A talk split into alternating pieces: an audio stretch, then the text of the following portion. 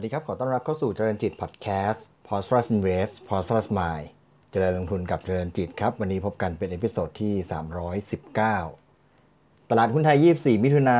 ยน 2563 นะครับ ตลาดปรับตัวลดลงแรงเลยนะครับ ปิดที่ 1,333.43 จุดนะครับ เป็นการลดลง 23 จุดนะครับ หรือว่า 1.7%มูลค่าการซื้อขาย 60,000 ล้านบาทนะครับ ก็ ตลาดหุ้นมาปรับลดแรงลดลงแรงในช่วงบ่ายนะครับ แล้วก็หลุดทั้งแนวรับ 1,350 1,340 ลงมานะครับตลาดหุ้นวันนี้เนี่ยจริง ๆ แล้วช่วงเช้าเนี่ยยังยังยืนในแดนบวกเลยนะครับ ช่วงครึ่งเช้าเนี่ยปิดไปที่ 1,365 บวกอยู่ 8.57 จุดนะครับ แม้ว่าวันนี้จะมีอีเวนต์ในช่วงเช้าเนี่ยมีอีเวนต์ทางเศรษฐกิจคือมีการประกาศตัวเลขการส่งออก ซึ่ง ก็ออกมาไม่ดีนะครับ แต่ตลาดหุ้นก็ยังอยู่ในแดนบวกได้ ก่อนที่ช่วงบ่ายเนี่ยช่วงตลาดปิดเที่ยงเนี่ยจะมีการประชุมกรงงซึ่งผลออกมาก็คือคงอัตราดอกเบี้ยไว้ที่ 0.5%นะครับ แต่จุดสำคัญที่เป็นจุดเปลี่ยนที่ทำให้ตลาดมีการปรับตัวลดลงนั่นคือ การที่ทางคณะกรรมการนโยบายการเงิน มองภาวะเศรษฐกิจไทยเนี่ยตัวเลข GDP ปีนี้เนี่ยมีการปรับ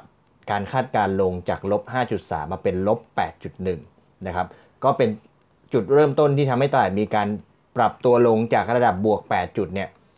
ลงมาที่ระดับลบ 23 จุดนะครับ ช่วงเปิดบ่ายอยู่แถวๆบวก 7 จุด เพราะฉะนั้นจากบวก 7 จุด ลงมาถึงลบ 23 จุดเนี่ยเท่ากับปรับลงมาถึงลบ 30 จุดเลยทีเดียวนะครับ วันนี้มาดูรายละเอียดกันสำหรับตัวเลขเศรษฐกิจต่างๆ ซึ่ง ในส่วนตัวนะครับมองว่าเป็นสาเหตุที่ทำให้ตลาด ซึ่งมีความอ่อนแออยู่ในช่วงหลังอยู่แล้วนะครับ หลังจากผ่านพ้นจังหวะเก็งกำไรมาแล้วก็ตอนนี้เราเริ่มเห็นความกังวลเรื่องเศรษฐกิจ ความกังวลเรื่องโควิด19เวฟ2นะครับรวมถึงสถานการณ์ในต่างประเทศ ก็วันนี้พอมาเจอปัจจัยลบเเกี่ยวกับเรื่องเศรษฐกิจเนี่ยก็ปรับตัวลดลงเลยนะครับก่อนอื่นนะครับดูตัวเลขส่งออกจากกระทรวงพาณิชย์ก่อนนะครับกระทรวงพาณิชย์เนี่ยแถลงตัวเลขส่งออกของไทยเดือน เดือนพฤษภาคม 63 เนี่ย การส่งออกเนี่ยติดลบ 22.5%นะครับ เป็นการปรับตัวแย่ที่สุดในรอบ 130 เดือนนะครับ นับตั้งแต่กรกฎาคมปี 52 เป็นต้นมานะครับ โดยที่ตลาดเนี่ยคาดแค่ว่าจะลบระหว่างลบ 5.8 ถึงลบ 6 เท่านั้นเองนะครับ ส่วนการนำเข้าก็หดตัวอีก 34%จากที่ตลาดคาดจะติดลบ 18%นะครับ ในที่นี้เนี่ยมูลค่าการส่งออกเนี่ยต่ำสุดในรอบ 4 ปี นับตั้งแต่เดือนเมษายนปี 59 มาจากสาเหตุมาจากการแพร่ระบาดของไวรัสโควิดนะครับประกอบกับฐานที่สูงในเดือนพฤษภาคมปีที่แล้วนะครับภาพรวมในช่วง 5 เดือนแรกตั้งแต่มกราถึงพฤษภาคมเนี่ยการส่งออกติดลบ 3.71%นะครับส่วนการนำเข้าหดตัว 11.64%นะครับ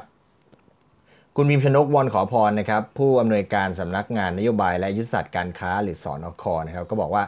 การส่งออกในของไทยในเดือนพฤษภาคมเนี่ยหดตัวมากก็มาจากเรื่องของผลกระทบจากไวรัสโควิด -19 นะครับทำให้อุปสงค์และก็อุปทานของหลายประเทศทั่วโลกเนี่ยลดลงและก็ยังประเมินได้ยากว่าจะสถานการณ์จะลากยาวไปถึงเมื่อไหร่นะครับ โดยที่ตอนนี้เนี่ยนอกเหนือจากเรื่องของการชะลอตัวของ กิจกรรมทางเศรษฐกิจเนี่ยปัญหาด้านโลจิสติกนะครับก็ยังเป็นปัญหาต่อเรื่องของการส่งออกที่ทำให้ตัวเลขมันออกมาไม่ดีด้วยเช่นกันนะครับแต่อย่างไรก็ดีเนี่ยการผ่อนคลายการล็อกดาวน์แล้วก็มาตรการกระตุ้นเศรษฐกิจของหลาย ๆ ประเทศเนี่ยก็เชื่อว่าจะเป็นตัวหนุนกำลังซื้อให้กับสินค้าไทยนะครับ แล้วก็มองว่าแม้ว่าอุตสาหกรรมจะได้รับผลกระทบมากจากปัญหาด้านโลจิสติกเนี่ยแต่ว่าสินค้า ไทยหลายอย่างเนี่ยก็ยังสามารถประคองตัวเองได้ยกตัวอย่างเช่น สินค้าเกษตรที่ว่าในเดือนพฤษภาคมเนี่ยมีการขยายตัวเพิ่มขึ้น 22%จากที่เมษายนที่ผ่านมาเนี่ยขยายตัวได้ 15-16%นะครับก็ผู้อำนวยการ สนค.มองว่าการส่งออกของไทยเนี่ยผ่านจุดต่ำสุดไปแล้วนะครับ ทั้งนี้ก็จะได้หาทั้งนี้เนี่ยจากการหารือกับผู้ประกอบการการส่งออกใน sector ต่างๆเนี่ยยังไม่สามารถประเมินได้ว่าสถานการณ์จะฟื้นตัวได้เมื่อใด แต่ว่าก็จะมองว่า ในช่วงหลังจากนี้เนี่ยจะค่อยๆเริ่มดีขึ้น แล้วก็ไม่ต่ำไปกว่านี้แล้วนะครับทั้งนี้อยู่ภายใต้เงื่อนไขว่า จะไม่มีการระบาดของโควิดในระลอกที่2นะครับจนต้องมาล็อกดาวน์กันอีกนะครับก็มองเห็นว่าผู้ประกอบการไทยเนี่ยต้องหันมาทำการตลาดเชิงรุก แล้วก็การทำตลาดผ่านระบบออนไลน์มากขึ้นนะครับ ก็สิ่งที่ หน่วยงานยังเป็นกังวลอยู่นะครับ ถ้าตอนนี้เนี่ยการค้าทั่วโลกถ้ายังไม่กลับมาเริ่มส่งออกได้เนี่ย รวมถึงการท่องเที่ยวยังกลับมาไม่ได้เนี่ย ก็จะทำให้ประชาชนในประเทศเนี่ยมีรายได้ลดลงนะครับ แล้วก็พอคนขาดรายได้เนี่ยก็จะส่งผลต่อเรื่องการจับจ่ายใช้สอย แล้วก็เรื่องของการเป็นหนี้ด้วย ก็เป็นสิ่งที่ทางหน่วยงานนั้นกังวลนะครับ ก็อันนี้ก็เป็นตัวเลขการส่งออกซึ่งติดลบ 22.5%จากที่ตลาดคาดลบ 5-6% 5.8-6%นะครับก็ออกมาแต่ว่าอย่างที่เรียนนะครับ ข่าวออกมาตั้งแต่ช่วงช่วงช่วงช่วงช่วงเช้าแล้วแต่ว่าช่วงก่อนตลาดปิดเช้าแล้ว แต่ว่าตลาดก็ไม่ได้ไม่ได้ไม่ได้รับผลกระทบเท่าไหร่นะครับ เหมือนกับยังยืนได้อยู่นะครับอีเวนต์ถัดมาช่วงที่ตลาดปิดเที่ยงเนี่ยก็คือคณะกรรมการนโยบายการเงินหรือกรงงเนี่ยมีมติให้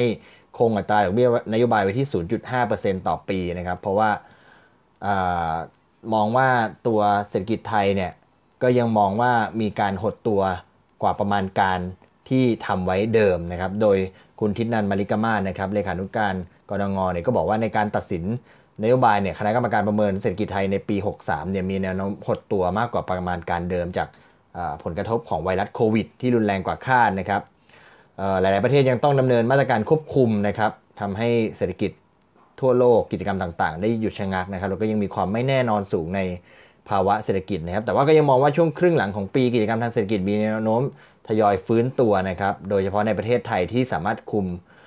การแพร่ระบาดได้ดีนะครับ ก็มองว่า ตรงนี้การคงอัตราดอกเบี้ยก็ยังเป็นทิศทางที่ตัวคณะกรรมการยังเลือกตัดสินใจที่จะคงดอกเบี้ยเอาไว้นะครับ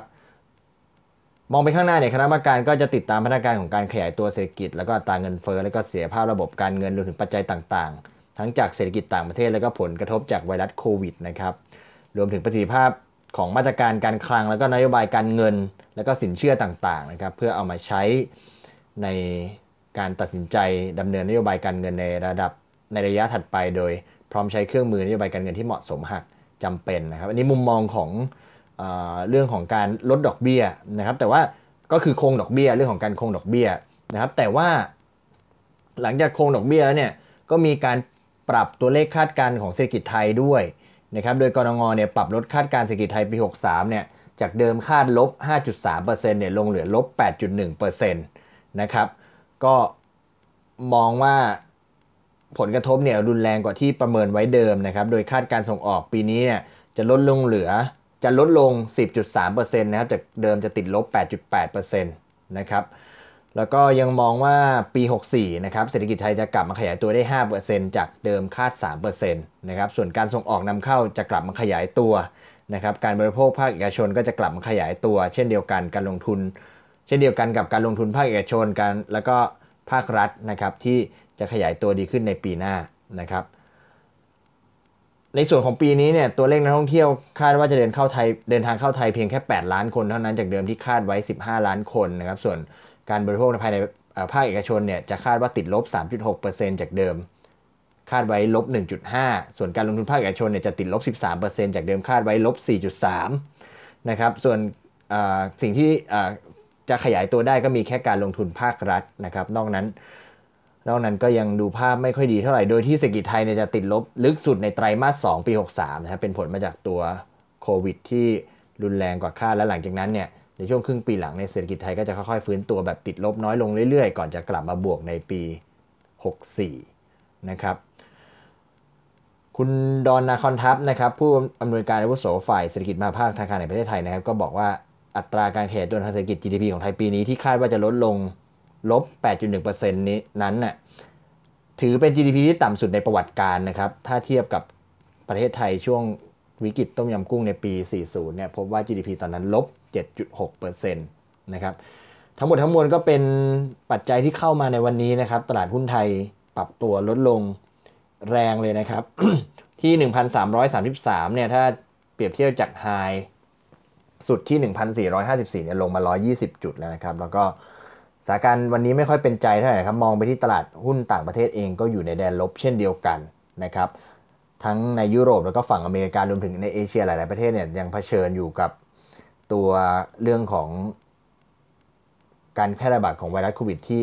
กลับมาอีกครั้งหลังจากเริ่มทยอยเปิดเมืองนะครับ แม้ว่าในบ้านเราเนี่ยตอนนี้ไม่พบผู้ติดเชื้อมาที่ในที่เป็นในประเทศเนี่ยมาเกือบเดือนแล้วนะครับแล้วเรากำลังจะเปิดคลายล็อก phase 5 แล้วด้วยนะครับ ก็นักวิเคราะห์ต้องกระชับพอร์ตดีๆนะครับ เพราะว่าหลังจากก่อนหน้านี้เราเก็งกำไรขึ้นมาด้วยข่าวดีเรื่องของโควิด แต่ว่าตอนนี้สถานการณ์เรื่องของภาวะเศรษฐกิจต่างๆนะครับแล้วก็เรื่องของความกังวลเรื่อง wave 2เนี่ยกำลังเข้ามา ปัจจัยที่จะต้องดูต่อไปก็คือเรื่องของวัคซีนนะครับว่าจะเป็นตัวที่จะมาปลดล็อกความกังวลในเรื่องเหล่านี้ได้หรือเปล่า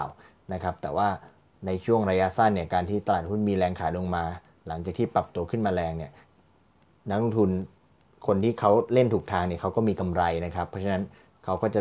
สามารถที่จะมีแรงขายได้ไม่ว่าเป็นนักลงทุนต่างชาติก็ดีหรือว่ากองทุนก็ดีนะครับ เพราะฉะนั้นในส่วนของนักลงทุนรายย่อยเองที่ trading เก็งกำไรมาตลอดนะครับ ก็ก็จะต้องกระชับพอร์ตให้ดี ส่วนใครที่รอซื้ออยู่ก็เชื่อว่ารอปรับลงไปแล้ว ก็น่าจะเป็นโอกาสนะครับ ก็ทั้งหมดทั้งมวลวันเหล่านี้ก็เป็นเหตุเป็นรายการเป็นเหตุการณ์ที่เกิดขึ้น แล้วก็อธิบาย การปรับตัวลดลงของตลาดหุ้นในวันนี้นะครับ ก็มาฝากกันเชื่อว่าน่าจะเป็นประโยชน์นะครับ วันนี้ขอบคุณที่ติดตามนะครับ เราพบกันใหม่ใน episode ถัดไป วันนี้ขอบคุณและสวัสดีครับ